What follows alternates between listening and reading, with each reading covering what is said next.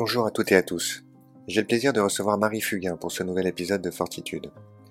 Marie est comédienne depuis toujours, et ce n'est pas une façon de parler. Elle décroche son premier rôle à l'âge de 7 ans. À 16 ans, elle joue aux côtés de Kirk Douglas, et s'en suivra une carrière prolifique, notamment dans des séries que nous connaissons tous. Élevée dans une famille d'artistes, elle se présente comme une troubadour, toujours prête à chanter, à danser ou à se déguiser. Marie a un sourire, un rire et un humour particulièrement contagieux. Elle rayonne, tout simplement. Mais la vie a cherché à éteindre cette lumière, en lui enlevant sa petite sœur, Laurette, morte d'une leucémie à 22 ans. Marie nous raconte cette épreuve si douloureuse, si désespérante, un drame qui pourrait retirer tout sens à la vie. Comment peut-on en effet trouver la force et l'énergie quand une jeune fille, au début d'une existence si prometteuse, est fauchée en quelques mois à peine? Son père l'a dit d'ailleurs. Il est mort une première fois avec sa fille. Marie le dit aussi à sa façon. On m'a retiré un poumon. Mais Marie n'est pas du genre à abandonner ou à s'apitoyer. Esselée dans sa douleur, elle apprend, comme elle le dit, à apprivoiser le manque. Elle livre le combat contre la leucémie aux côtés de sa mère, qui a monté l'association Lorette Fugain en quelques mois à peine après le départ de sa fille. L'écriture d'un livre aide aussi Marie à se reconstruire, notamment en exprimant ses vérités, sans détour, sans posture, Marie ne nous donne pas qu'une leçon de résilience, elle nous donne des leçons d'intelligence de vie, d'honnêteté et de détermination. Alors en l'écoutant, certains vont rire, d'autres pleurer, mais tous vont entendre la même chose, les battements d'un cœur qui vit, envers et contre tout. Bonjour Marie. Bonjour Nicolas. Marie Fugain, je suis absolument ravi de te recevoir aujourd'hui pour ce 17e épisode de Fortitude. Alors, pour ceux qui ne te connaissent pas, je vais te présenter en, quelques mots. Tu as 48 ans, tu es mère de deux enfants et tu es comédienne. Ce que j'ai découvert, c'est que tu as commencé ta carrière très très jeune puisque euh, tu as tourné ton premier téléfilm à l'âge de, 14 ans. J'ai euh, commencé à l'âge de 7 ans en fait. Ah, alors ça, ça m'a échappé j'ai commencé à l'âge de 7 ans dans un film de Moshe Mizrahi qui s'appelait La vie continue avec Jean-Pierre Cassel et Annie Girardot. Et j'avais un tout petit rôle et, c'était vraiment vraiment un tout petit rôle. Donc, alors, du coup, tu as, commencé encore plus jeune, donc à 7 ans. tu as eu, ce qui est quand même assez remarquable, un rôle dans un film à 16 ans aux côtés de... Non, à 18 ans aux côtés de Kirk Douglas. Non, à 16 ans, à 16 ans, t'as raison. 16 ans Kirk Douglas quand même. Ouais, Kirk Douglas, ouais. Ça c'était, euh, ça c'était assez incroyable. Euh, j'ai passé trois mois avec Kirk dans les Pyrénées. Euh, on a tourné en français et en anglais. Le film est, est sorti aussi en Espagne puisque je, je suis allée faire la, la, pro, la promo là-bas avec lui. Euh, donc j'étais hyper contente de le retrouver.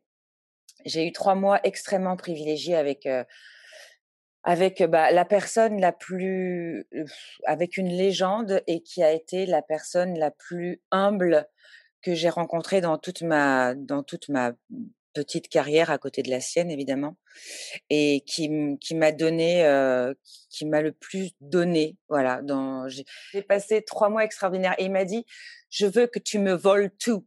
Je veux que tu prennes tout ce que tu peux prendre et en fait, évidemment, il parlait du jeu, de la comédie et tout ça. Et j'allais sur le tournage tous les jours, même quand je tournais pas. C'était l'année de mon bac français que j'ai bien planté. Et et puis et lui venait aussi quand il tournait pas. Il venait nous voir et ce que personne ne fait. Hein. C'est-à-dire que quand tu as un acteur qui tourne pas, en général, il se barre. Et lui, il venait et j'ai passé trois mois extraordinaires. J'oublierai jamais. J'ai fêté mes 17 ans sur le tournage il est venu, il m'a écrit une lettre magnifique que j'ai évidemment encore. Et, voilà, je, ne le remercierai jamais assez de, m'avoir donné un peu de, lui. C'était, ça a été une parenthèse, une parenthèse enchantée dans ma vie. Tu as une très très riche carrière à télévision dans des séries que nombre d'entre nous connaissent bien, hein, comme Moulin, euh, Navarro, euh, Navarro euh, un gars, une fille, Joséphine Ange Gardien, Julie Lescaut, Plus belle la vie, enfin bref, j'en oublie bien évidemment. Mmh Mais donc, voilà, tu as une très très forte présence à la télé. Et alors du coup, j'ai envie de te poser la question, que c'est quoi la vraie différence entre le cinéma et la télé quand tu es comédien? Comment tu as vécu les deux expériences et comment tu expliquerais les différences? Euh, La télé, ça tourne très vite. Et puis, euh, puis la télé, une fois que tu as mis les pieds un petit moment, bah, tu tu vas plus au cinéma. voilà, on va sans langue de bois, c'est ça en fait. T'es plus casté pour le cinéma. T'es un peu catalogué. Ah bah tu, tu, les, les, casteurs de les castings de cinéma euh, ne te ne te voient plus puisque tu es considérée comme une actrice de télé et c'est exactement ce qui m'est arrivé. Euh, tu as commencé très jeune, on l'a mmh. entendu, mais finalement qu'est-ce qui t'a amené à la télé, au cinéma, à la comédie aussi jeune? C'est l'influence de tes de tes parents, c'est ta propre initiative, c'est le hasard, c'est quoi?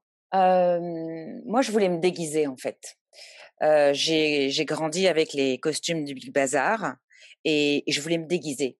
Je voulais pouvoir être, je voulais pouvoir faire plein de. Les déguisements pour moi, c'était, c'était, je voulais faire plein de, de, rôles différents pour faire plein de métiers. Je voulais pas avoir un seul métier et me déguiser et faire plein de rôles différents. C'était pour moi faire plein de métiers différents. Je voulais pas avoir un seul métier. Je voulais, alors au départ, je voulais être cow-boy, hein, donc c'était compliqué comme métier, mais euh, je voulais être la huitième mercenaire parce que c'est mon film préféré.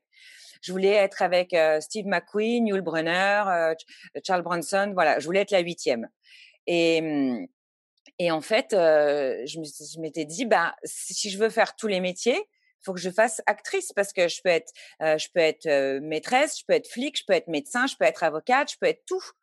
Donc, euh, le seul métier que je peux faire, c'est actrice pour faire tout ça. Sinon, j'aurais pas assez d'une seule vie. Donc, je vais être actrice.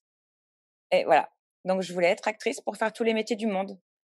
Alors, c'est vrai qu'on n'en a pas parlé. Là aussi, je me dois cette précision pour ceux qui peut-être ne te connaissent pas. Ou donc, euh, effectivement, tes, tes, parents sont des artistes, et notamment ton, ton père qui est un, chanteur de, de, variété française très très connu, en tout mmh cas euh, pour euh, certaines générations, peut-être moins euh, aujourd'hui, et qui a évidemment des titres énormissimes hein, comme Une belle histoire ou Fait comme l'oiseau. Mmh Donc oui, effectivement, tu t'as baigné dans un, un, milieu, dans une ambiance artistique, ce qui, ce qui est forcément pas totalement étranger à, à ces premières impulsions qui étaient qui étaient les tiennes.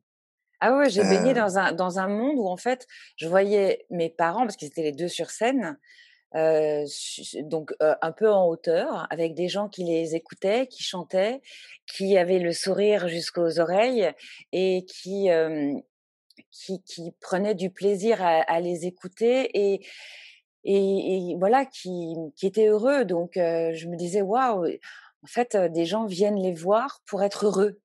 Et je dis c'est génial quoi. Moi je veux je veux rendre les gens heureux aussi. Alors il se trouve que je fais pas exactement la même chose, mais je, euh, je, j'avais envie de m'amuser, j'avais envie de donner aussi, euh, j'avais envie de faire un, un, truc un peu pareil quoi. Alors vous êtes vous, êtes une famille de de c'était cinq, trois enfants. Mmh tu es l'aîné. Ouais.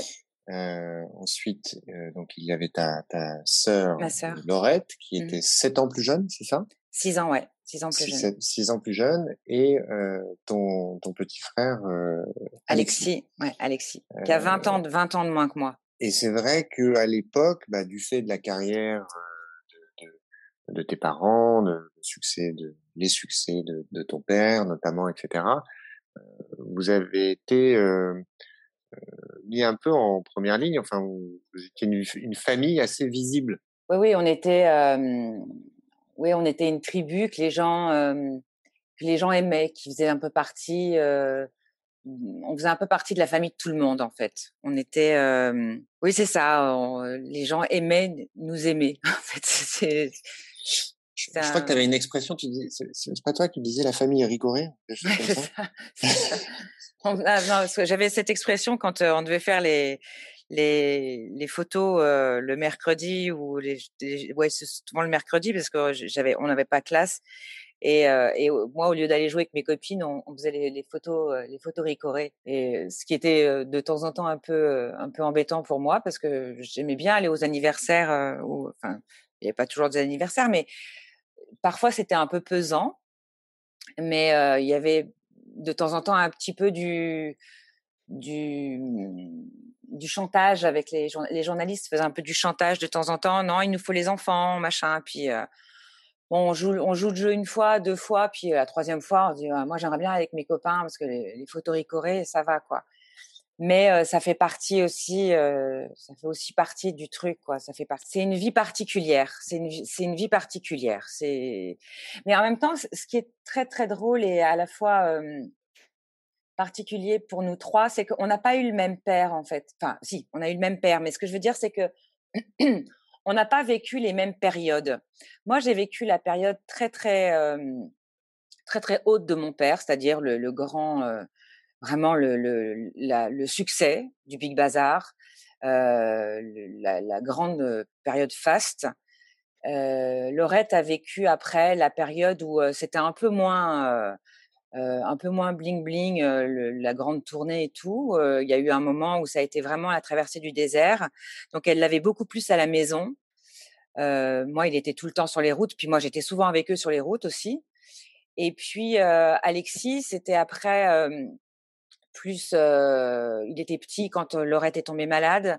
Donc on a eu vraiment trois périodes différentes de notre père c'est très, très bizarre. On a, il y a des gens qui ont euh, un père et ils ont le même père tout le temps, quoi, les mêmes parents. Ils, ils ont le même boulot. Il a, le père a le même boulot tout le temps.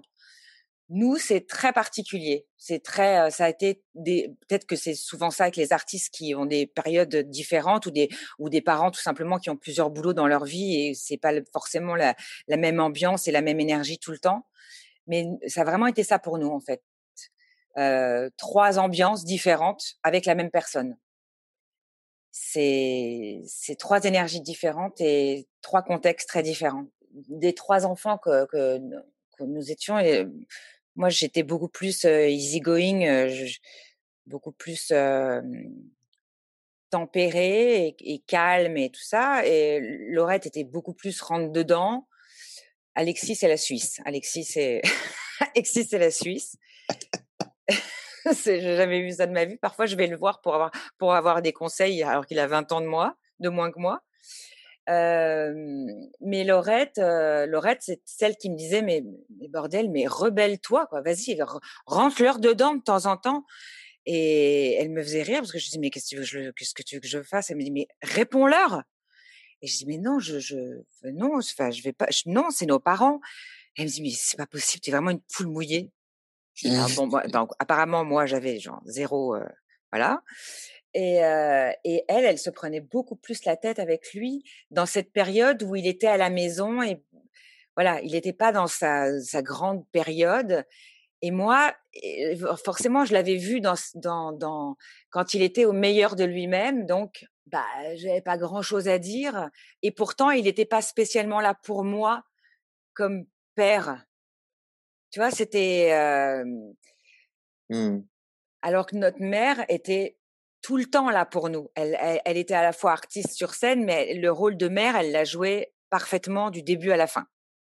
C'est super intéressant en fait. Mais bon, après, il y a aussi le côté artiste. Je suis dans ma bulle, j'en sors pas. Ma bulle, c'est ma bulle, ma grotte. Oh, je peux pas, je suis dans ma bulle. Bon. je, suis rentrée un peu en conflit de temps en temps avec ça aussi. Alors justement, Laurette, euh, donc ta, ta, ta, jeune sœur, vous étiez très très proches. Ouais. Enfin, c'était quasi fusionnel, non? Ah ouais, c'était bah, 6 ans. Alors, je te cache pas, quand elle avait 12 ans et que j'avais 18 ans, elle me pompait un peu l'air. Hein. Euh, il y a eu des moments, euh, je j'en pouvais vraiment plus. Elle me elle, elle était vraiment, vraiment chiante. Et puis, euh, et puis il y a eu, un, voilà, après, on s'est, on rapprochés, on a habité ensemble, on a, elle était, elle est partie avec des, avec des secrets que qu'elle seule sait. Elle est, elle est mon étoile à tout jamais. Elle est, elle est, elle était, elle était tout pour moi. D'ailleurs, elle m'a choisi elle m'a choisi pour partir. C'est avec moi qu'elle est partie. Et j'ai mis longtemps à comprendre parce que alors moi je suis totalement agnostique. Hein. Je ne crois en rien. Euh, je crois en des choses, mais je ne crois pas en Dieu ni rien. Je suis pas baptisée. Je suis rien du tout. Euh, mais ce cadeau-là, j'ai mis longtemps à comprendre que c'était vraiment un cadeau qu'elle m'avait fait. il existait un, lien très très fort, très très fort. C'est, j'ai vraiment perdu un, j'ai vraiment perdu un, bout de mes poumons, quoi. J'ai perdu un, poumon quand elle est partie. Ah oui, pour, pour ceux qui nous écoutent. elle est partie d'une ouais, elle, elle est morte d'une leucémie. Ça va faire 20 ans dans dans, dans, deux mois, non? Dans deux mois, ouais. Et qui a été diagnostiquée en, juillet 2001. Comment ça s'est, comment vous l'avez diagnostiqué Comment vous en êtes aperçu en fait en, au début? Comment ça s'est manifesté? Quels étaient les symptômes? Euh, en fait, euh, la, bah, la, leucémie, donc c'est un cancer du sang. Euh, et il y a eu en, donc en juillet 2001, elle, elle était à la maison avec ma mère. moi, j'étais j'étais où bah, J'habitais à Boulogne, à, Boulogne-Billancourt à l'époque. Et puis elle, elle dormait et puis elle, elle s'est pas sentie bien. Elle avait soif, elle, elle n'arrivait pas à dormir, elle se sentait pas bien. Et mmh, le lendemain, ma mère va chez le médecin avec elle et il lui, il lui prescrit une prise de sang.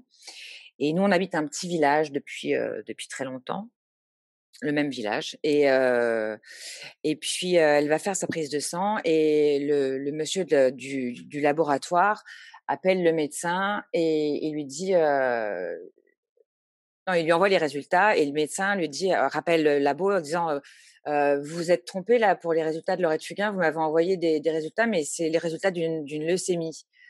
Et le, type du labo dit oui, je, sais, je, suis désolée, mais mmh, c'est ça. Et donc, il lui dit de, il, enfin, il faire un myélogramme, c'est une ponction, euh, une ponction. Et, en fait, euh, donc elle va faire une ponction. Et quand on a eu les résultats, elle est allée immédiatement euh, à l'hôpital Saint-Louis à Paris et elle a été immédiatement prise en charge pour une chimiothérapie. Et en fait, le problème de Laurette, c'était qu'elle était chimio-résistante, donc la chimio ne faisait rien. Euh, donc très très vite, elle a dû faire, euh, elle a dû faire une greffe. Euh, sauf que la greffe n'a pas fonctionné. Enfin, la greffe a fonctionné, mais elle a fait ce qu'on appelle, bon, je synthétise hein, parce que c'est sur dix mois. Elle a fait ce qu'on appelle une GVH, c'est-à-dire que c'est le greffon contre l'autre, elle a fait une GVH intestinale et que c'est parti en cacahuète très très vite et qu'elle a, elle a fait une hémorragie. Et, euh, et voilà, en fait, la greffe a pris, mais son corps a rejeté, euh, a rejeté le tout. Et, et puis voilà, c'était terminé. Elle a fait euh, des convulsions à la fin. Elle était, elle a fait une hémiplégie et puis, et puis son corps a lâché parce qu'au bout de dix mois, elle en pouvait plus et et puis voilà, et ça a fait en, dix mois et, quelques jours, c'était fini en fait. Donc ça a été fulgurant, ça a été, il y a eu des moments où ça, ça allait mieux, on a, on y a cru jusqu'au bout, et j'ai appris par la suite en parlant avec les, avec les infirmières que qu'elle avait, elle avait demandé si elle avait abordé le sujet d'être aidée à la fin à partir euh, elle avait demandé si ça faisait mal. Elle avait demandé, elle avait posé des questions en fait, euh, et qu'elle, elle, elle, en, elle, en, avait vraiment marre en fait. Ça, elle nous en avait jamais parlé à nous. Et, et je, elle savait pourquoi elle nous en parlait pas. Hein. Elle, savait très bien qu'on n'aurait jamais accepté. Et pourtant, je, avec le recul maintenant, j'aurais compris parce qu'elle était au bout de son corps en fait. Elle euh, elle, avait tellement subi. En plus, elle a eu euh, une maladie nosocomiale sur les poumons. Donc on a été obligé de lui retirer un bout du lobe du poumon. Enfin, c'était euh, elle a été usée jusqu'au bout son petit corps c'était fini. Il n'en pouvait plus. Donc, donc voilà, elle, si elle était restée, si elle avait, si elle avait survécu, elle aurait fait elle-même l'association Laurette Fugain, elle l'aurait, elle l'aurait menée. Et mais bon, ça s'est passé autrement, c'est comme ça, c'est c'est comme ça la vie. De toute façon, quand on n'a pas de, quand on n'a pas de, de, pouvoir sur les choses, de contrôle, ben c'est pas la peine de se battre contre des moulins à vent. Donc c'est comme ça, la vie c'était c'était c'était comme ça que ça devait se passer, donc euh, faut l'accepter. te dit une, au cours d'un entretien quand tu quand tu racontais cette cet épisode extrêmement douloureux bien évidemment. Mmh. Tu as dit cette phrase que je trouve absolument sublime. elle m'a offert son dernier souffle. Et, ouais. Ouais, parce que j'étais avec elle, j'étais avec elle quand donc quand elle est partie. On, faisait des relais euh, et je suis remontée. J'avais fait une pause avec mes, mes, mes meilleurs amis qui étaient venus. Et je suis remontée et j'ai, je me suis donc je, je, me mets à côté d'elle et je lui dis euh, bah, si t'as besoin de quelque chose, voilà, je suis à côté, tu lèves la main. Enfin, on fait toujours un peu d'humour parce que j'avais une phrase comme ça qui disait l'humour est la politesse du désespoir. Donc dans ces cas-là, forcément, tu es très poli. Et, et je m'assieds à côté d'elle et puis je me base donc sur sa respiration. Et puis se, se, passe, je pense, je sais pas, 5-10 minutes. Je feuilletais un magazine, évidemment, dont je ne regardais absolument pas ce qu'il y avait dedans puisque j'étais incapable de lire. Et puis au bout de ouais, 5-10 minutes, je n'entends plus que ma respiration. Et je bondis sur son lit et en même temps que je lui demande, je dis non, non, non, je lui dis non, tu, tu ne fais pas ça, tu ne fais pas ça. Et je lui dis, et en même temps que je lui dis reviens, je lui dis non, tu, tu m'abandonnes pas, tu, tu reviens tout de suite. Et je sais au fond de moi qu'elle est partie, qu'elle part. Je, je, lui dis, à la limite, c'est presque une, fille, une, une, phrase toute faite que je lui dis reviens, mais je sais qu'elle est partie. Et mmh, parce que c'était évident que ça allait se finir comme ça. Et, mmh, et là, je vois cet énorme bouton rouge sur lequel on a blagué pendant des mois avec ma sœur en, en bouffant des bonbons, en se disant viens, on, on, appuie dessus pour euh, pour déconner avec les infirmières parce que de toute façon, je passais ma vie à l'hôpital. J'étais sur le tournage de Navarro et puis le soir, je venais dormir à la, dans, la, dans la chambre sur le fauteuil ou par terre sur un, un, matelas qu'on avait amené. Et, euh, et je vois ce, ce, ce putain de, de gros bouton rouge et je me dis j'appuie dessus et les filles arrivent tout de suite. Et je, leur montre, enfin bon, elles savaient très bien pourquoi j'avais appuyé dessus. Et puis, et puis voilà, puis tout se passe super vite et en même temps tout au ralenti. Puis je me dis, «Oh, ce moment si redouté est là, quoi. Et puis le deuxième moment redouté, ben c'est ce coup de fil qu'il faut que je passe à mes parents. Et là, c'est là, c'est l'enfer. C'est qu'est-ce que je dis? C'est quels sont les mots que je vais prononcer et qui vont même pas sortir de ma de ma gorge. Même les cordes vocales m'ont m'ont abandonné comme ma sœur vient de m'abandonner en fait. Il y a plus il y a plus rien. Je suis morte à l'intérieur. Mes cordes vocales ont foutu le camp. J'ai plus rien. Tout est HS. Et mmh, il faut que je fasse, c'est comme si mon téléphone d'ailleurs faisait le numéro en, en autopilote en fait.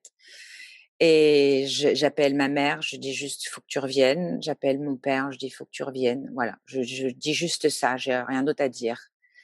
Et je vais, je vais me remettre dans la, dans la chambre. Je, je glisse mes mains sous la couverture pour, j'attrape juste la, je pose mes mains sur la cuisse de ma sœur en fait. Et je veux juste les mettre là pour pas qu'elle ait froid en fait, alors que je suis glacée à l'intérieur. J'ai même, c'est même moi qui ai plus froid qu'elle. Et, et je, je, pose juste mes mains pour pas que qu'elle ait froid, mais à la limite même pour pas qu'elle parte, au cas où elle veuille. Et, et j'attends. Et je me souviens que j'ai celui qui allait être mon mari, qui est là aussi dans la pièce, et qui pose ses mains sur moi, sur, mon, sur mes épaules. Et, je, je, à ce moment-là, je ne supporte pas ses mains. Il, il, il, a, ses mains sur, mes épaules et, le pauvre, il, est, il est pour rien. Mais je ne supporte pas à ce moment-là qu'on me touche. Je voudrais être toute seule avec elle. Je ne supporte pas le contact de quelqu'un sur moi. Je voudrais que tout le monde se barre. Je voudrais être seule au monde avec elle et qu'on ne me vole pas à ce moment-là. Et puis, euh, et puis voilà, petit à petit, ma mère revient. Euh, on évite de faire rentrer mon frère dans la pièce.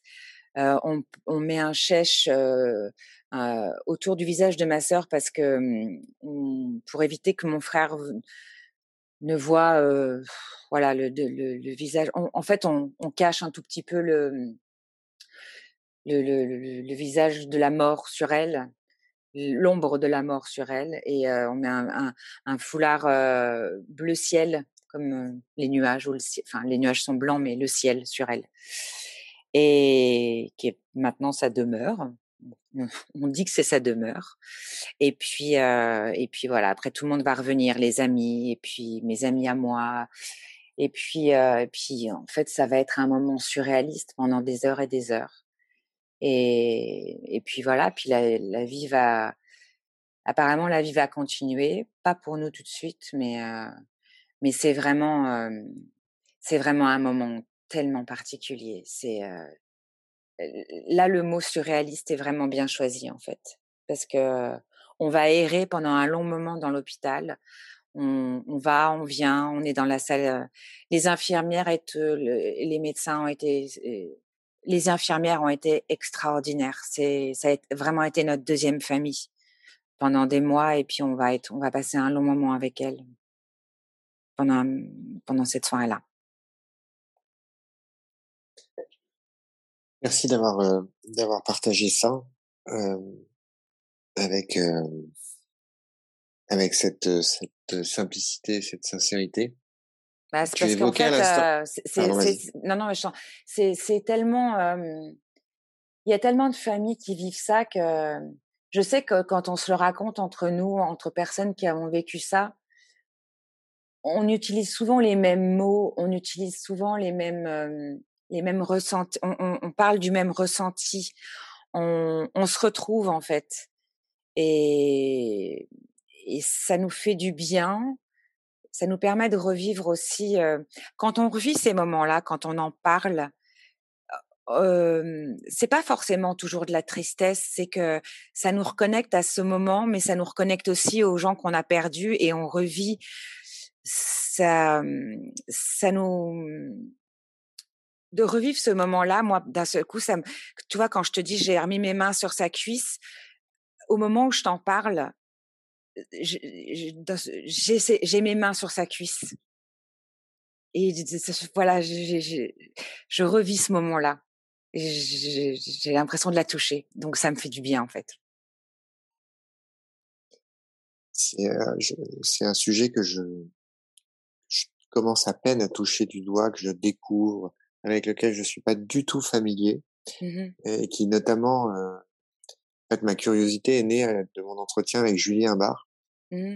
euh, lors d'un épisode précédent, euh, qui donc Julie a perdu son père, elle aussi dans ses bras, mmh puisqu'elle était là au, moment où il est où il est mort dans des circonstances très brutales et et quand elle raconte l'après elle fait son récit, c'est quelqu'un qui explique qu'elle est très intéressée par euh, tout ce qui est quantique.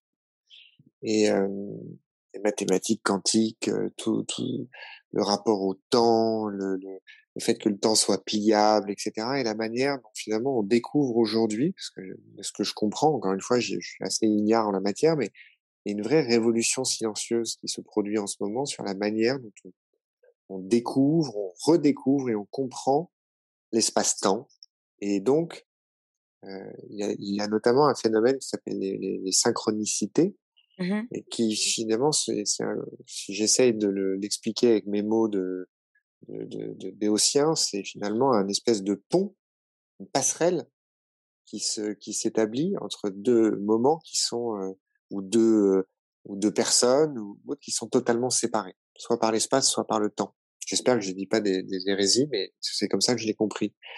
Et ce que, ce que tu viens d'exprimer là, sauf erreur de ma part, ben c'est une illustration de ça. C'est-à-dire que tu te replonges dans un événement, dans un souvenir, tu as eu des sensations et ces sensations, tu les ressens aujourd'hui quand on se parle tous les deux. Mmh. Et c'est ce qui peut nous amener à considérer qu'effectivement, bah, le temps, c'est quelque chose d'assez relatif. Et finalement, qu'est-ce qui nous empêche de considérer que ce moment-là, euh, et cette présence, effectivement, tu la vis pas à l'instant où on se parle? C'était la minute scientifique de Nicolas. des, des... Mais alors, du coup, pour rebondir sur des, sujets qui me sont un petit peu plus familiers, tu, tu racontes dans les, enfin vous racontez d'ailleurs, puisque j'ai aussi euh, entendu ton père témoigner sur la suite, bien évidemment, de du, du, de la mort de Laurette et l'impact que ça a eu sur votre sur votre sur votre famille. Là, je reprends des expressions qui ont été dites par vous. Hein, c'est que mmh. concrètement, d'une certaine manière, la famille explose. Enfin, en tout cas, déjà, le couple de tes parents explose et ils sont amenés à, à, se séparer.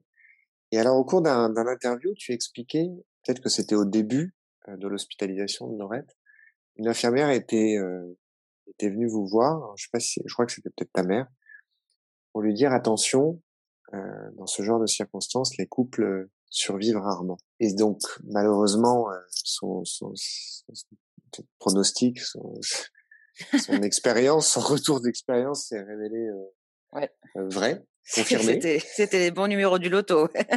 Et alors, il y a quelque chose qui m'a interpellé, qui, sur lequel j'aimerais vraiment qu'on on s'arrête. C'est ton père, au cours d'un interview, a dit avec beaucoup d'ailleurs de, de, sincérité, il a dit finalement à partir de ce jour-là, c'est chacun pour soi. C'est ces mots, hein. chacun pour soi. Et de ce que je comprends qui a été votre histoire par la suite, vous avez eu tous une façon de réagir au drame euh, différente. Lui notamment, il s'est enfermé dans, dans, une bulle, dans une bulle euh, notamment artistique. Hein, mais il y a eu si tu m'autorises l'expression, une forme d'égoïsme assumé face à la douleur, face au drame. Quand j'écoute ton père, finalement, me paraît être l'expression d'un mécanisme, un mécanisme de survie. C'est-à-dire qu'on on devient égoïste face à la douleur pour se préserver. Je, je veux faire un parallèle avec euh, un auteur que tu, tu, enfin un auteur, en l'occurrence un, un philosophe que tu connais certainement, je crois qu'il a fait des études de philosophie, euh, mais c'est Cicéron. Ouais. Donc ceux, pour ceux qui nous écoutent qui ne sont pas familiers avec Cicéron, donc Cicéron c'était un homme d'État romain mmh de l'époque de, de, Jules César. Il était avocat, philosophe, c'était un orateur absolument remarquable. Il a perdu sa fille, qui s'appelait Tullia, euh, qui est morte euh, quasiment en couche. Euh, en fait, elle a, elle a, donné naissance à un enfant qui, qui est mort, et quelques jours plus tard, euh, elle est morte elle aussi. Et là où Cicéron a eu énormément de correspondance, a beaucoup écrit, il a notamment écrit sur la souffrance, il a écrit sur la mort, il a beaucoup réfléchi, etc. Il y a beaucoup d'allusions au départ de sa fille. Euh, il n'a jamais traité le sujet très directement. Et notamment dans un de ses, de ses écrits, où il réfléchit au rapport que l'on a à la souffrance, il explique exactement ce que je viens d'évoquer au sujet de, alors je dis ton père, mais peut-être pas que ton père, mais de cette euh, cet égoïsme assumé. Attention, quand je dis égoïsme, c'est pas du tout un mot péjoratif. Il euh, n'y a aucune connotation négative quand je dis ça. Hein. C'est mmh. c'est l'égoïsme de la survie. Et d'ailleurs, il cite une phrase d'Homère qui dit le malheureux traînait sa tristesse dans les plaines d'Alès, le cœur rongé, fuyant toute trace des hommes. Alors en fait, c'est vrai qu'après la mort de Laurette, lui, il, s'est complètement mis dans sa bulle a, je dois lui reconnaître que pendant la maladie, je lui tiens mon chapeau parce que c'est extrêmement difficile de faire des concerts et de chanter C'est la fête et Viva la vida. Ça, je dois dire que j'ai une grande admiration pour lui parce que savoir ta fille dans une bulle stérile en train de se battre contre la maladie pendant que tu dois aller et, aller chanter c'est la fête devant des gens qui n'étaient pas au courant d'ailleurs parce que la maladie a été gardée secrète jusqu'à la fin. Je dois dire que je remercie les journalistes et parce que ça n'a pas fuité du tout. Ça, ils ont été vraiment super bons sur ce coup et ils ont respecté ça jusqu'au bout. après, il s'est complètement mis dans sa bulle et il s'est effectivement, il a fait preuve de, alors, d'égoïsme, de lâcheté, de tout ce qu'on veut, de je ne sais pas quoi, mais pour se protéger ou pour pas, ce qu'on voudra. Mais de l'autre côté, il y avait mon frère, il y avait moi aussi parce que j'ai aussi perdu ma sœur. Il a perdu une fille, mais ma mère aussi a perdu une fille. Et ma mère n'a pas abandonné son fils de 8 ans, mon frère, il avait peut-être 9 ans à l'époque, je sais plus, qui aussi lui a perdu sa petite sœur et ma mère a perdu sa fille aussi. Donc ma mère a essayé de garder mon frère hors de l'eau aussi. Elle, elle a essayé de garder aussi la tête hors de l'eau et elle s'est retrouvée toute seule, ce qui n'a pas été facile non plus. Et mon frère allait vraiment pas bien aussi parce qu'il comprenait pas l'âge qu'il avait.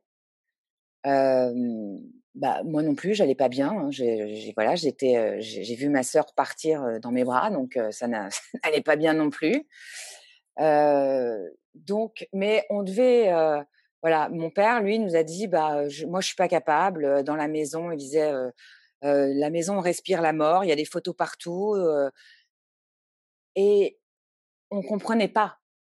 On ne comprenait pas pourquoi d'un seul coup, lui fuyait et qu'on devait excuser ça parce que euh, euh, il, devait se, sauver sa peau. C'était, euh, on, était d'un seul coup, on n'était plus une famille, mais on aurait dû rester une famille unie. Alors évidemment, l'infirmière nous avait dit effectivement tout ce qu'elle avait prédit était exactement en train de se passer. Alors on aurait pu, oui, bah oui, elle l'avait dit, effectivement. on était, on était prévenus. On aurait dû se dire ah bah, elle avait raison. Elle avait raison. ça s'est passé exactement. Mais en même temps, mon père a tellement peur de la mort. Alors je te dirais même que souvent, et pardon d'avance, les hommes ont peur de la mort parce que ça leur renvoie leur propre mort. Et j'ai l'impression que, alors peut-être que c'est une généralité à la con, mais j'en sais rien. J'assume, tant pis. J'ai l'impression que les femmes, comme on donne la vie, peut-être qu'il y a quelque chose qui fait que, bah, quand on sait que quand il faut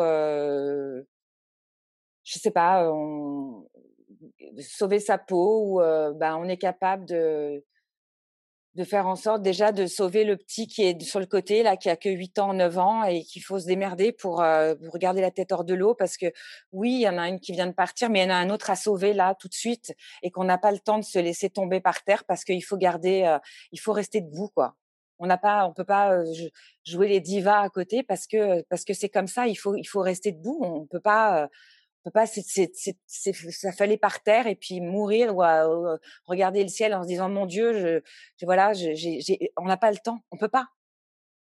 Il y a encore des gens qui sont debout. Il y a encore des gens à sauver. Donc, euh, peut-être c'est une explication à la con, c'est possible. Mais mmh, j'ai trouvé ça extrêmement égoïste. Et puis, il est allé, il a rencontré quelqu'un après qui l'a qui l'a sauvé. Voilà, il a trouvé après une sirène qui l'a sauvé, comme il a dit très bien. Et, tout a tout a été mieux à ce moment-là et qui lui a dit apparemment elle l'a sauvé des, profondeurs. À l'époque, c'était je pouvais pas voir ça d'un bon œil quoi. Je pouvais pas voir ça d'un bon œil. Il a il a rencontré quelqu'un qui lui a dit qu'il était formidable et que qu'il qu'elle allait le sauver. On était sur le sur le, le, sur le côté du chemin avec un avec mon frère de 9 ans. Euh, oui, il a sauvé sa peau. Ouais, il a sauvé sa peau. Super. Bon. Génial. Tant mieux pour lui. Moi, je, venais, je suis tombée enceinte après. Euh, je vivais la mort de ma sœur. Euh, je voyais ma mère euh, tenter de, de, de, de s'occuper de mon frère tant qu'elle pouvait, vivre la mort de sa fille aussi, se battre contre tout ça, garder la tête haute et, et, et, et, se battre contre et, et, et mener et, et créer l'association Lorette Fugain pour pour mener le combat que sa fille voulait mener. Voilà, une guerrière, quoi. Une guerrière. C'est très fort tout ce que tu viens d'exprimer et il y a beaucoup de choses dans ce que tu viens d'exprimer. Le rapport des hommes à la mort. Ah. C'est intéressant. Ah, le rapport des hommes à la mort est fabuleux. Les, les hommes sont prêts à se foutre sur la gueule dans des guerres pour montrer qu'ils sont les plus forts. C'est bestial. C'est. Euh... Moi, je dirais qu'il y, y a, c'est spontané. Si je peux hasarder une théorie pour revenir sur euh, les femmes qui peut les caractériser par rapport au fait qu'elles donnent la vie, un élément que tu as soulevé tout à l'heure. Mmh je dirais que c'est pas forcément le fait de donner la vie qui donne un rapport à la mort différent, c'est plutôt un rapport au sacrifice. Il y a naturellement et instinctivement chez la femme, effectivement, une prédisposition au sacrifice qu'il n'y a pas chez l'homme. Ouais, c'est ça, ouais. Euh, ce qui est un peu différent d'un rapport direct à la mort. Ce qui est intéressant aussi dans ce que tu as dit par rapport à la réaction de ta mère, et la réaction de toute la famille d'ailleurs, c'est une chose dont je suis absolument convaincu et dont je, je ne cesse d'être convaincu en écoutant mes invités, c'est le, la vertu de l'action mmh face au traumatisme, face au drame, face euh, à la blessure. Enfin, ta mère s'est mise tout de suite dans une action, une action mmh. de d'être avec vous, d'être à vos côtés, de pas vous lâcher. Euh, et puis en plus, il me semble que je crois que l'association, euh, ta sœur euh, est morte en mai et l'association était montée en septembre. Ouais, c'est ça, septembre, octobre. C'est, enfin, c'est le lendemain. Si je te pose la question, est-ce qu'elle s'est pas sauvée Ah bah si, par tout ça? sûr. Ah bah évidemment. Ah bah elle, elle ne tient que parce qu'il y a l'association. C'est bien sûr, c'est son moteur. C'est sa raison d'être. Et tu as eu cet instinct toi aussi, puisque euh, et notamment, tu vivais très mal ce que tu évoquais tout à l'heure, c'est-à-dire que les gens venaient te demander comment allaient tes parents, mais ils ne demandaient pas à toi ou ne demandaient pas à ton frère. Et tu as eu cette phrase aussi très belle, on a été les oubliés de la douleur. Et donc, ah c'est là où tu décides de, de, tracer ta route pour survivre. Oui, les gens venaient me, me, me, voir tout le temps pour me demander comment allaient mes parents, puis évidemment, surtout comment allait mon père, parce que tout le monde voulait savoir comment ça souffre un artiste. Puis, et je me disais, parce que moi, en fait, on, on disait, oh, oh Marie elle est grande, Marie elle a sa vie. je me disais c'est dingue ça.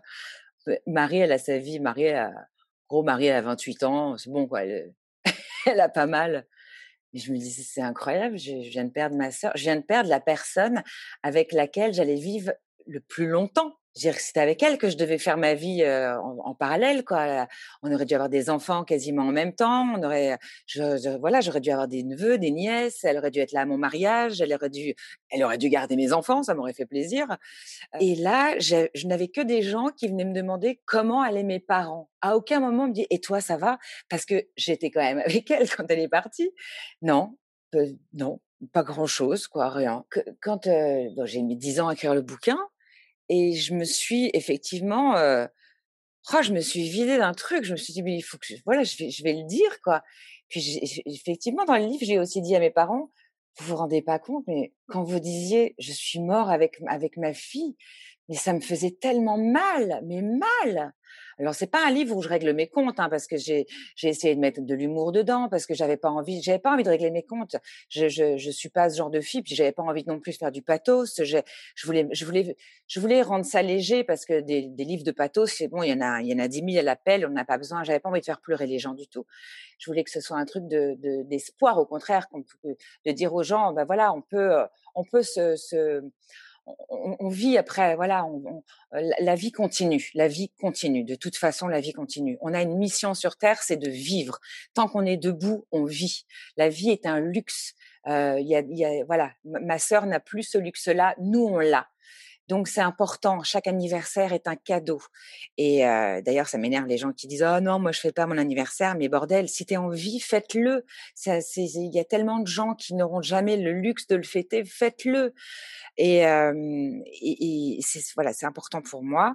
Et j'avais euh, voilà, j'avais envie d'écrire ce bouquin pour euh, et puis de le faire aussi pour mon frère parce que il y a un moment où Laurette est devenue pour Alexis qu'une photo sur un flyer de l'assaut ou sur des, petits gadgets, des petits nounours de l'association. Et je voulais lui dire qui était sa sœur. Sa sœur, c'était avant tout une fille sublime, brune, avec du caractère, à la fois drôle, à la fois pétillante, chiante, une, une, fille normale, quoi. Et pas seulement pas seulement parce que quand les personnes ne sont plus là, on les idéalise vachement. Tu vois, même parfois je dis à ma mère, parce qu'elle me dit ah mais Laurette, oh, j'ai ça va, hein. Laurette elle était aussi géniale qu'elle était chiante, donc arrête d'idéaliser. non mais parce que d'un seul coup ça devient la Vierge Marie. Je dis non non attends, c'est Laurette elle était comme ça oui, mais elle était aussi comme ça. Et je dis c'est important aussi pour Alexis qui l'a connu beaucoup moins longtemps que moi de savoir que sa sœur était était aussi géniale qu'elle était chiante parce qu'il doit se construire lui aussi avec tout ça. C'est, euh, il faut pas se, se, construire dans, dans, dans l'ombre de quelqu'un qui est, qui, de, qui va croire, enfin, dont tu pourrais croire qu'elle était que géniale. Non, il faut qu'il sache qu'elle était tout à la fois. C'est important pour lui aussi, parce que sinon, ça fait quelque chose à atteindre qu'il n'atteindra jamais dans sa tête. Donc, donc voilà, c'était important pour moi de lui dire tout ça. Et, mmh, et j'espère juste qu'il a lu mon bouquin. c'est tout. Tu lui as pas posé la question? Si, mais il peut me mentir. non, quand il est sorti, il était encore jeune. Mais, mais voilà, j'ai, j'ai, j'ai, fait ça. Et puis, et puis, ça a été super parce qu'en fait, honnêtement, quand je l'ai, quand je l'ai écrit, je savais pas trop qui ça allait toucher. Je l'ai plus fait pour moi, en me disant bon bah, écoute, on m'a proposé de le faire, je le fais, mais je je savais pas trop. Et puis en fait, j'ai reçu tellement de lettres, tellement de, de, mails et tellement. Puis c'est un bouquin qui se passe de la main à la main quand les gens en ont besoin. C'est un bouquin médicament et et je trouve que c'est le plus, la plus belle destinée qu'il peut avoir c'est pas un bouquin qui est juste qui se vend que pendant un temps. C'est un bouquin que les gens se donnent et s'offrent quand ils en ont besoin. Et souvent, les gens m'envoient un petit mail, pour enfin, sur, les réseaux, un petit message en me disant euh, J'ai des amis qui ont perdu telle personne ou leur enfant, machin. Est-ce que tu crois que je peux leur offrir ton livre maintenant ou est-ce que j'attends un petit peu? Et euh, je leur dis Ben, attends un petit peu, mais donne-leur euh, mon adresse mail. Et puis, si jamais ils veulent me contacter, voilà, moi, je peux parler avec la personne et tout ça. Donc, ça, moi, j'aime bien. C'est je, suis toujours très disponible pour les enfants ou les ados qui ont perdu leur frère ou leur sœur et, et je, je, je, parle avec eux dès qu'ils en ont besoin en fait. Ah, je, je, mettrai bien évidemment la référence de ton livre dans les références du, de, de l'épisode. C'est un livre qui s'intitule Moi, on ne m'a jamais demandé comment j'allais. Pourtant, Laurette était ma sœur, paru en 2012 sur Michel Lafon. Ce qui m'amène à, à, rebondir sur le, le justement le, l'influence, le rôle qu'a eu ce travail d'écriture par rapport à, à, la souffrance que tu subissais. Tu as dit qu'il t'a fallu dix ans pour accepter sa mort. Là où j'ai envie de t'interroger, pardon, je reviens sur Cicéron. Il a écrit sur cette idée un peu reçue selon laquelle temps aide. C'est le temps qui aiderait à vivre avec ou à amoindrir certaines souffrances. Mmh Et lui, il prend un peu le contre-pied de cette approche et il dit la chose suivante, que je cite, hein, pour pas trahir sa pensée. Le point qu'il faut absolument souligner, c'est que bien que le temps efface la souffrance, ce n'est pas la durée en soi qui a ce pouvoir, mais une longue réflexion. Si l'objet et le sujet de la souffrance restent les mêmes, si aucun changement n'est intervenu tant du côté de l'objet douloureux que du sujet souffrant, comment la souffrance pourrait-elle se transformer? C'est donc bien le fait de méditer longuement sur l'événement en le dissociant de toute idée de malheur qui apporte un remède à la souffrance et non l'écoulement du temps lui-même.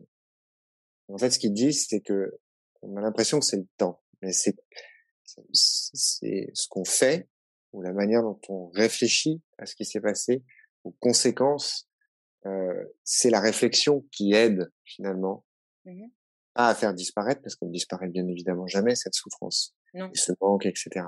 Mais à apprendre à vivre avec. Est-ce que du coup, toi qui as vécu exactement ça, c'est-à-dire un manque qui doit s'apprivoiser, c'est toi qui as mmh dit cette phrase aussi, que je trouve absolument. remarquable, le manque doit s'apprivoiser, est-ce que tu confirmes que finalement le travail d'écriture et la réflexion que ça ça t'a imposé, parce que quand on écrit, on est obligé de réfléchir, ce qui n'est pas toujours le cas quand on parle. il faudrait qu'il y en ait un ou deux qui s'en souviennent, mais bref. Euh, est-ce que comment tu as vécu ce travail d'écriture par rapport à ton rapport à la souffrance En fait, quand Laurette est partie, il y a des choses que j'ai très mal vécues. Alors d'abord, au début, je, répondais beaucoup aux gens euh, qui... Euh, pour, l'association, par exemple, je répondais beaucoup aux gens euh, qui, qui envoyaient des messages et j'ai très vite arrêté parce qu'en fait, j'étais pas capable quoi. J'étais enceinte et puis euh, j'étais pas capable de, de, de, répondre aux gens sur la leucémie et puis en fait c'était deux émotions totalement contradictoires. Donc euh, je voyais bien que ça collait pas euh, une émotion ne collait pas avec l'autre. Donc j'ai arrêté. C'était trop difficile pour moi. Et puis après je vivais aussi très très mal les gens qui des gens très proches qui me disaient ah j'ai rêvé de Lorette, j'ai rêvé de Lorette, machin. J'avais l'impression qu'on m'enlevait un peu plus de ma sœur parce que moi je rêvais pas de Lorette. Elle me manquait terriblement et je ne rêvais pas de ma sœur. Je savais même pas pourquoi les autres rêvaient de ma sœur. je, je m'explique, je me l'explique toujours pas. J'étais en colère. J'étais dans la période de la colère. Je ne comprenais pas comment j'allais réussir à vivre sans elle. J'étais dans la dans, dans cette colère que je j'arrivais pas à contenir J'étais triste, j'étais en colère et je m'en voulais d'être en colère parce que j'étais enceinte. Donc, j'étais dans ces émotions qui, me rendaient. Euh, j'avais l'impression d'être euh, une mauvaise maman déjà. Tu vois, j'étais. Euh, j'appelais ma mère en larmes et je disais maman, j'ai peur que mon bébé ressente tout ce que je ressens. Et, et, elle me dit Marie, cette grossesse, c'est toi. Ta sœur, c'est toi. Ton bébé, il sait déjà ce que, il sait déjà tout ce que tu es. Et c'est un début de grossesse très particulier et, et j'étais le tout début, j'étais pas bien quoi. Je tout cette j'avais cet amour pour cet enfant qui arrivait et en même temps cette tristesse de, de de pas vivre ça avec ma sœur et cette cette amère, cette, cette colère que j'avais contre la vie de m'avoir enlevé ma sœur alors que je vivais le, le la plus grande le plus grand bonheur de ma vie d'être enceinte c'était très chaotique au départ. Et puis, et puis le, temps a passé et j'ai eu mon bébé. Et puis, je dois bien te dire que il y a eu un moment. Moi, je suis pas, je suis complètement agnostique, mais il y a quelque chose qui m'éclate dans la vie, c'est tout ce qui est spirituel la vie après ou pas, tout ce qu'il y a après. Voilà, tout ce qui se passe, les... la voyance, les choses comme ça, tout ça. Ça, c'est le truc qui me, qui me fascine. Pas après mon premier, mais après mon deuxième enfant. Donc, euh, Elliot avait trois ans quand j'ai accouché de mon deuxième enfant, Sam. Et il y a un voyant qui vient chez ma mère je connais pas, elle non plus d'ailleurs. Bon. Et puis elle me dit est-ce que tu veux faire une séance? Je dis bon écoute oui pourquoi pas. J'avais déjà eu Sam et elle me dit apparemment il a le don de médiumité, le don. J'ai dit le dion, non le don de médiumité. Et je dis super. Donc il est censé voir les âmes et leur parler. Je dis super. Moi, je voulais qu'un truc, c'était parler à ma sœur. Je me foutais du reste, je me foutais des cartes, ça m'intéressait pas. Mais je voulais parler à ma sœur, je voulais que je, voilà, je voulais quelque chose. Et euh, bon, je fais la séance. Au début, on fait les cartes, machin. Tout ce qu'il me racontait, en fait, je l'écoutais pas. J'attendais qu'une chose, c'était qu'il me parle de ma sœur. Et puis, euh, au bout de, je sais pas, 10 minutes, 15 minutes, j'écoutais pas du tout ce qu'il me raconte. Et là, il s'arrête et il me dit, euh, Ok, je veux pas t'angoisser ni te faire peur, mais en fait, il y a ta sœur derrière toi. Et là, je me dis, ah, enfin, putain, ça y est, c'est bon. Je me redresse comme ça sur le sur ma chaise et je dis, bah, qu'elle vienne, je sais pas, qu'elle vole, enfin, elle se déplace comment, qu'elle s'approche.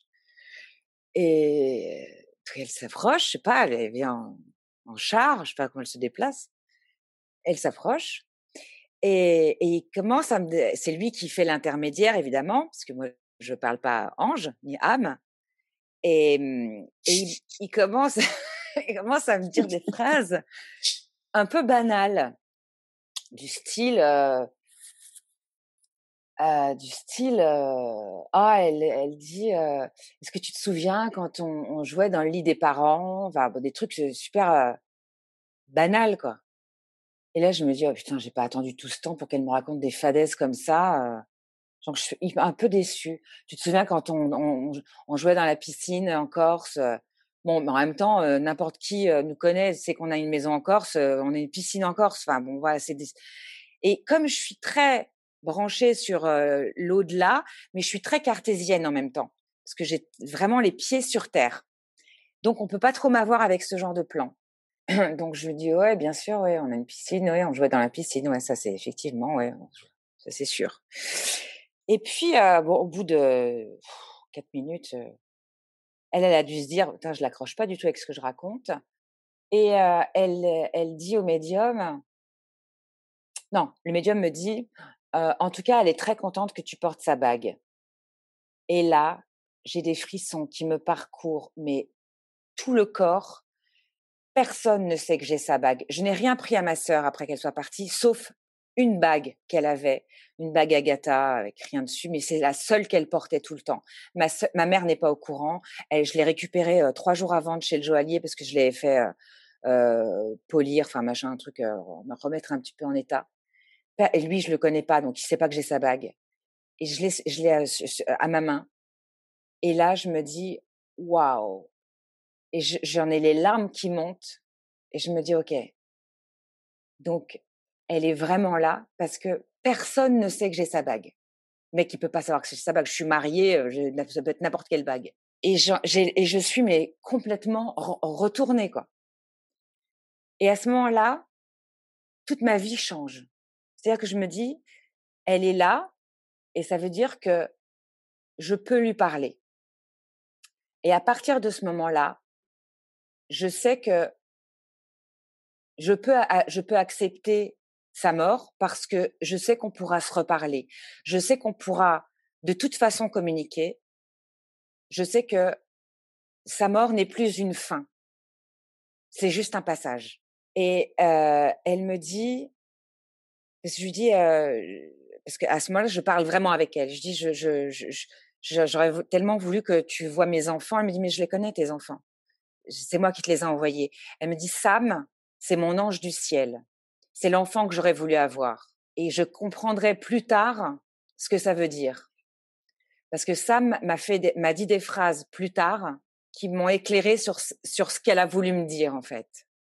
Sam m'a prononcé des phrases au moment où, où, où, euh, où j'ai découvert des choses sur mon mari quand, quand j'ai découvert que mon mari en fait s'était servi ailleurs mon fils m'a dit un truc un jour, j'en étais, j'étais sur le cul. Et c'est à ce moment-là que j'ai accepté et, et que j'ai pu écrire et que j'ai et que j'ai continué à vivre en acceptant sa mort. C'est ça qui a tout changé. Ça a tout changé. Elle était. j'ai appris après. Je me suis complètement ouverte à ce, à ce monde-là. Je suis hyper, encore une fois, super cartésienne, mais je, je, je travaille deux, deux sphères, voilà, deux plans, deux, deux plans différents. Mais je, mais je garde les pieds sur terre, euh, je garde vraiment les pieds sur terre. Mais je ne suis pas folle, vous savez.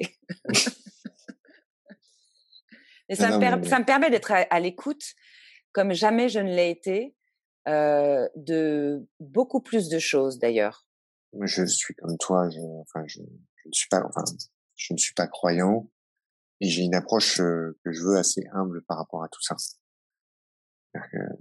on peut assumer le fait de ne pas croire en, un Dieu tel qu'il est représenté par certains ou par d'autres, euh, mais il faut être très humble avant de pouvoir dire, bah non, ça, ça n'existe pas, ça, c'est pas possible, ça c'est de la flûte, ça c'est un truc de hippie, etc. En fait, il faut totalement assumer son ignorance et, euh, et quand même rester relativement ouvert.